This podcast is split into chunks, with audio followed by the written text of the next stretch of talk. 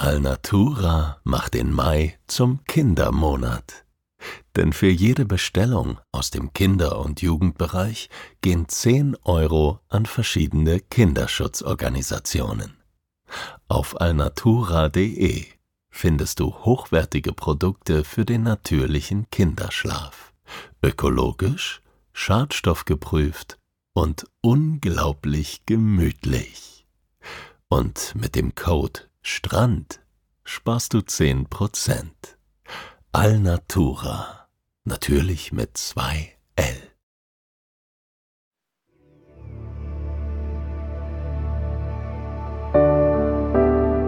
Schlaf gut. Träum was Schönes. Das waren die Worte meines Vaters. Auch er hatte seine Mühe mit dem Einschlafen. Doch wenn er schlief, dann träumte er vom Reisen. Ich erzähle hier von diesen Reisen. So wie es war und so wie es hätte sein können.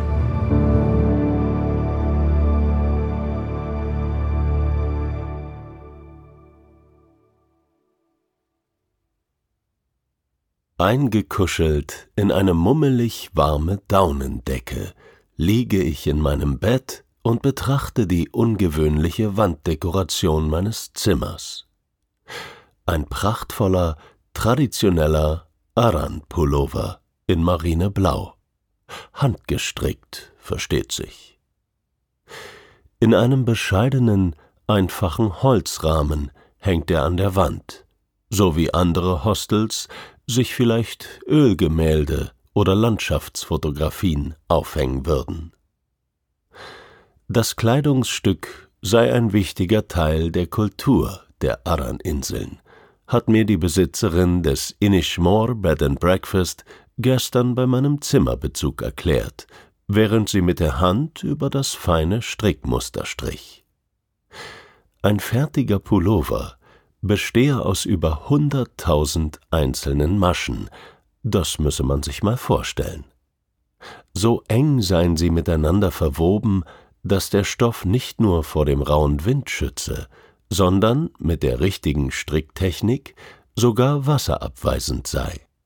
Und so muss das auch, denn der Atlantische Ozean bringt oft genug erbarmungsloses Wetter an die kleine Insel an der Westküste Irlands. Ich schließe ein Auge und halte meinen Zeigefinger vor das andere. Mit der Fingerkuppe versuche ich, den Faden des Pullovers durch sein verschachteltes Labyrinth zu verfolgen, zeichne die kniffigen Kreuzmuster nach, das elegante Auf und Ab der Wollschnur. Der Stoff erzähle eine Geschichte, hat die Besitzerin mir zugeraunt, eine Geschichte von stolzen Traditionen, harten Lebensbedingungen und einer Handwerkskunst, die von Generation zu Generation weitergegeben wird.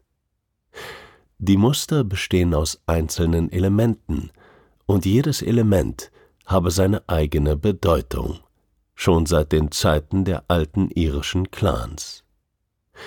Das Kleidungsstück sage so einiges über seinen Träger aus. Mit dem richtigen Blick könne man das Muster lesen wie Hieroglyphenschrift. Ich ziehe die Bettdecke und das Kinn und strecke genüsslich meine Zehen aus. Ich wäre schon lange auf den Beinen, wäre die Matratze nicht so traumhaft weich. Und doch spüre ich ein leichtes Kribbeln in meinem Körper. Die Vorfreude darauf, heute die Insel mit dem Fahrrad zu erkunden. Der verlockende Duft von gerösteten Kaffeebohnen steigt mir in die Nase und ich nehme einen tiefen Atemzug. Den Bed-Anteil habe ich nun genug ausgekostet, jetzt fehlt nur noch das Breakfast. Und die Aussicht auf einen frischen Kaffee macht das Aufstehen doch gleich viel einfacher. Während ich mich anziehe, fällt mein Blick immer wieder auf den Pullover an der Wand. Die unterschiedlichen Blautöne, die Licht und Schatten in den Stoffwölbungen erzeugen, sehen aus jedem Winkel anders aus. Wie stillstehende Meereswogen. Er hat fast etwas Erhabenes an sich, wie er eingerahmt an der Wand hängt. Ein jahrhundertealtes historisches Erbe. Ob ich ihn wohl anfassen darf? Es fühlt sich verboten an, wie einem Museumsstück zu nahe zu kommen. Stattdessen packe ich meinen Rucksack, Sonnencreme und Cappy, aber auch meinen Windbreaker für alle Fälle. Ich überlege kurz, werfe nochmal einen Blick aus dem Fenster und entscheide mich, meinen Tag im kurzärmeligen T-Shirt anzutreten. Die Sonne strahlt mir vertrauenserweckend entgegen. Als meine Hand schon auf der Türklinke liegt, kann ich der Versuchung doch nicht widerstehen. Ganz schnell, so als könnte genau in dem Moment jemand durch die Tür kommen, fahre ich mit der Hand über den Pullover. Es ist noch besser, als ich erwartet hatte. Hochwertige Schafwolle, so weich, so zart, so geschmeidig, dass ich einfach nur darin versinken möchte. Wie eine warme Wolke aus fluffigen Fäden, so als hätte jemand eine extra Portion flauschige Liebe in jede Masche gesteckt.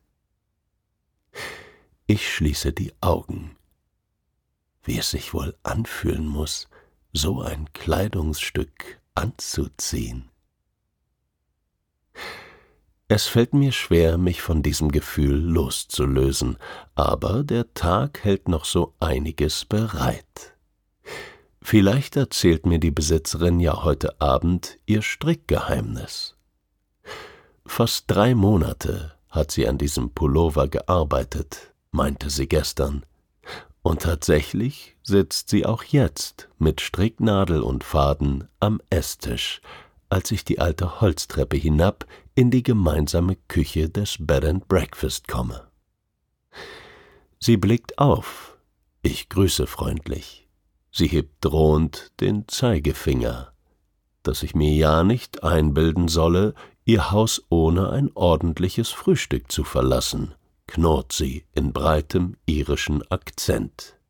Ich lache und gebe mich geschlagen. Schnell ist die Pfanne auf dem Herd und der Kaffee in der Tasse. Klassisches Irish Breakfast mit gebackenen Bohnen auf Toast, dazu frisch gebratener Speck und ein brutzelndes Spiegelei, gebratene Pilze und Tomaten und eine kleine Schüssel mit schwarzem Pudding. Ich nehme Platz an einem liebevoll gedeckten Tisch und weiß gar nicht, wo ich anfangen soll.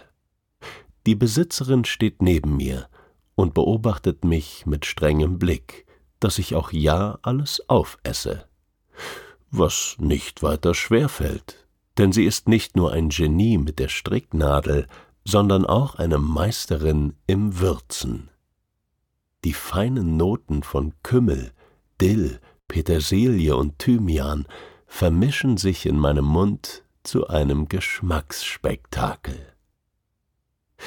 Ich tunke die letzte Scheibe Brot in den Rest Eigelb und lehne mich mit einem zufriedenen Seufzer zurück, genieße den würzigen Nachgeschmack. Meine Gastgeberin nickt, auch sie ist zufriedengestellt. Sie setzt sich zu mir an den Küchentisch und breitet eine Landkarte der Insel aus. Mit quietschendem Filzstift markiert sie das Bed and Breakfast und beginnt dann, eine Route entlang der Küste zu zeichnen. Auf meiner Radtour müsse ich unbedingt einen Abstecher zum Wurmloch machen. Was genau dieses Wurmloch jedoch ist, verrät sie mir nicht. Nur, dass ich es nicht bereuen werde. Sie faltet die Karte, drückt sie mir in die Hand und reicht mir meinen Rucksack. Als ich ihr anbiete, den Abwasch zu übernehmen, scheucht sie mich zur Tür. Das Wetter ist perfekt zum Radfahren. Ich atme die rohe, salzige Seeluft ein. Vorfreude auf den kommenden Tag durchströmt mich von der Schädeldecke bis in die Zehenspitzen, und ich kann es kaum erwarten, endlich loszulegen. Meine Gastgeberin holt ein hübsches Retrorad mit rotem Rahmen aus einem Schuppen, und ich schwinge mich in den Sattel. Die Kette ist frisch geölt und der Lenker auf perfekter Höhe. Schon mit den ersten Metern weiß ich, dass das Rad und ich Freunde werden. Ich trete langsam in die Pedale und genieße die Morgensonne auf meinem Gesicht. Das T-Shirt war die richtige Entscheidung. Sonnenstrahlen streicheln sanft über meine Arme, genau die richtige Temperatur. Die Windrichtung stimmt auch. Für meine erste Etappe gibt es Rückenwind. Mühelos gleite ich durch die ruhigen Straßen des Inselorts. Rechts von mir präsentiert sich der Atlantische Ozean in seiner vollen Pracht. Rhythmisch bäumen sich die Wellen auf, um sich gegen die hohen Klippen der Insel zu werfen. Ein lautes Tosen erklingt bei jedem Aufprall, und silbrig schäumende Gischt spritzt die Steinwände empor, als würden die Wellen sich einen Wettbewerb liefern, wer am höchsten kommt. Die Sonne glitzert in tausend winzigen Sprenkeln auf der wogenden Oberfläche, und weit entfernt lässt sich die Küstenlinie Irlands am Horizont erahnen. Vor mir entfaltet sich eine friedliche Hügellandschaft, überzogen mit sanftem Grün. Weite Weideflächen mit ratigem Gras, das hartnäckig genug ist, um in dem steinigen Boden zu wachsen. Eine Herde Schafe beobachtet mich mit gleichgültigem Blick, während ich an ihnen vorbeirolle. Ihre Glocken klingen melodisch im Wind.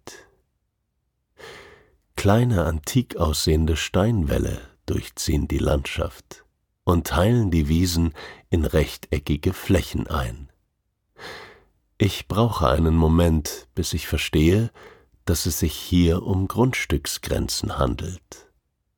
Auch die Straße wird zu beiden Seiten von den Steinmauern begleitet. Ich halte an und steige ab. Das will ich mir genauer ansehen. Hüfthoch und etwas dicker als mein ausgestreckter Arm zieht sich die Mauer kilometerweit über die Insel. Die Steine sind nicht in einheitliche Größen verarbeitet worden, sondern scheinbar einfach in der Form, in der sie gefunden wurden, aneinander geschichtet, was dem Ganzen einen chaotischen Charme gibt. Die Jahrhunderte haben ihre Spuren auf den Steinen hinterlassen, und das Wetter hat ihnen eine raue, ungezähmte Oberfläche gegeben. Noch verblüffender ist, dass ich nirgendwo Mörtel oder sonstiges Bindemittel zwischen den Steinspalten entdecke. Stattdessen sind die Steine wie bei einem riesigen Tetris-Spiel exakt zueinander passend angeordnet und halten nur durch das Gewicht ihrer Nachbarn. Es ist, als hätte man für jedes Loch den genau richtig geformten Stein gefunden. Und trotzdem wirkt der Wall solide, als hätte er schon unzählige Generationen überdauert und als hätte er nicht vor, das bald zu ändern. Ein Blick auf die Karte meiner Gastgeberin verrät mir, dass es nicht mehr weit zum Filzstiftkreuz und somit zum geheimnisvollen Wurmloch ist. Und tatsächlich bleibe ich ein paar Minuten später an einem Schild stehen, das mein Ziel ankündigt. Eine kleine Bronzetafel erklärt kryptisch, dass von hier an nichts von Menschenhand geschaffen wurde. Das sagenumwobene Wurmloch sei komplett natürlich entstanden. Mysteriös. Das Schild zeigt auf einen kleinen Pfad Richtung Klippen. Ein rostiger Fahrradständer legt nahe, dass es von hier aus am besten zu Fuß weitergeht. Ich folge dem Pfad hinauf auf einen Hügel, als die Kulisse sich auf einen Schlag ändert. Die flachen, grünen Weideflächen, die mich bisher begleitet haben, weichen hier entlang einer unsichtbaren Grenze plötzlich einer nicht weniger schönen, aber sehr viel wilderen Landschaft aus rohem, nacktem Gestein. Ich stehe auf einer kantigen Hochebene, die auf die Weiten des Ozeans hinausblickt. Unter mir ragen die Klippen würdevoll aus dem Wasser, die Felsen glatt geschliffen von der Kraft der Natur. Eine leichte Brise weht ein frisches, mineralisches Aroma zu mir hinauf. Ich kniee mich auf den Boden und fahre mit der Hand über die polierte Kalkoberfläche. Wind und Wasser haben gute Arbeit an den Felsen geleistet. Perlgraue Steinstrukturen mit tintenschwarzen Klüften. Die zurückhaltenden Farbtöne untermalen nur die raue, überwältigende Schönheit der Natur. Und dort unten, auf einer waagerechten Steinebene, ein paar Meter über der Meeresoberfläche, bietet sich mir ein surrealer Anblick. Als hätte jemand ein Geodreieck angesetzt, klafft mitten im flach geschliffenen Felsboden ein riesiges, beinahe perfekt rechteckiges Loch. Ich blinzle, doch das Rechteck bleibt. Es ist, als hätte jemand ein Lasagnestück aus dem Gestein herausgeschnitten, als wäre ein erhitzter Goldbarren durch ein riesiges Stück Butter geschmolzen. Das muss es sein. Das Wurmloch. Auch die Wände des Einschnitts führen im exakten neunzig Grad Winkel nach unten, wie ein riesiges Schwimmbecken. In einigen Metern Tiefe funkelt klares, azurblaues Wasser, das neben dem tiefblauen Ozean seltsam karibisch wirkt. Ich bin vollkommen fasziniert von dieser fremdartigen Erscheinung. Wie ein Portal zu einem anderen Ort. Ich setze den Rucksack ab, lehne mich an einen Felsen und lasse die wundersame Szenerie auf mich wirken. Der Wind weht die Gischt zu mir hinauf und ich kann das feuchte Salz in der Luft schmecken. Die Wellen des Ozeans weben ihre sanften Muster über die schillernde Wasseroberfläche, während ein Fischerboot friedlich am Horizont entlang treibt. Leise echot das sanfte Meeresrauschen zu mir empor. Ich nehme einen tiefen Atemzug und spüre, wie die Anspannung des Radfahrens von mir abfällt. Wie lange ich schon so friedvoll auf meinem Felsen sitze, merke ich erst, als die Sonne den Horizont berührt. Ich nehme noch einmal die tiefe Ruhe des Ortes in mich auf, erlaube mir einen letzten Blick auf die sonderbar rechteckige Form des Wurmlochs und mache mich auf den Rückweg. Das Wetter hält bis kurz vor dem Bed and Breakfast. Im letzten Rest Tageslicht sind dunkle Regenwolken im Anmarsch. Müde, aber zufrieden, schließe ich das Fahrrad an, während die ersten Tropfen sanft auf meinen Armen landen. Ich ziehe den Kopf ein und eile ins Haus. In der Sekunde, als ich die Haustür hinter mir schließe, beginnt der Regenschauer. Dicke Tropfen trommeln dumpf gegen das Küchenfenster, während ich mir die Schuhe von den schweren Füßen ziehe. Ein Feuer prasselt im Kamin.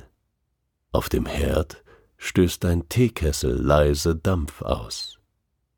Von der Treppe kommt mir die Besitzerin entgegen. Ob ich nass geworden sei, fragt sie. Noch bevor ich antworten kann, hat sie ein Handtuch aus dem Bad geholt. Ob ich denn auch trockene Wechselkleidung eingepackt habe? Dass der Regen mich kaum erwischt hat, will sie gar nicht hören. Sie wisse da schon was, ich solle mir keine Sorgen machen. Sie eilt wieder die Treppe hinauf, und ich bin zu müde, um zu diskutieren. Ich lasse mich in einen Küchenstuhl fallen. Es war ein guter Tag, ein schönes Abenteuer. Und jetzt spüre ich die wohlige Schwere in den Beinen. Ein herzhaftes Gähnen kriecht in mir hoch. Nach ein paar Scheiben Toast gönne ich mir eine lange, warme Dusche. Das Wasser streicht beruhigend über meinen Körper. Mit langsamen Kreisbewegungen schrubbe ich den Salzgeschmack des Tages von meiner Haut.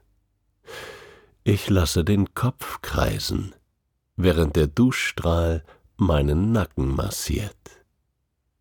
Beine und Arme werden schwerer und schwerer, als ich merke, wie meine Augen langsam zufallen, drehe ich den Strahl ab.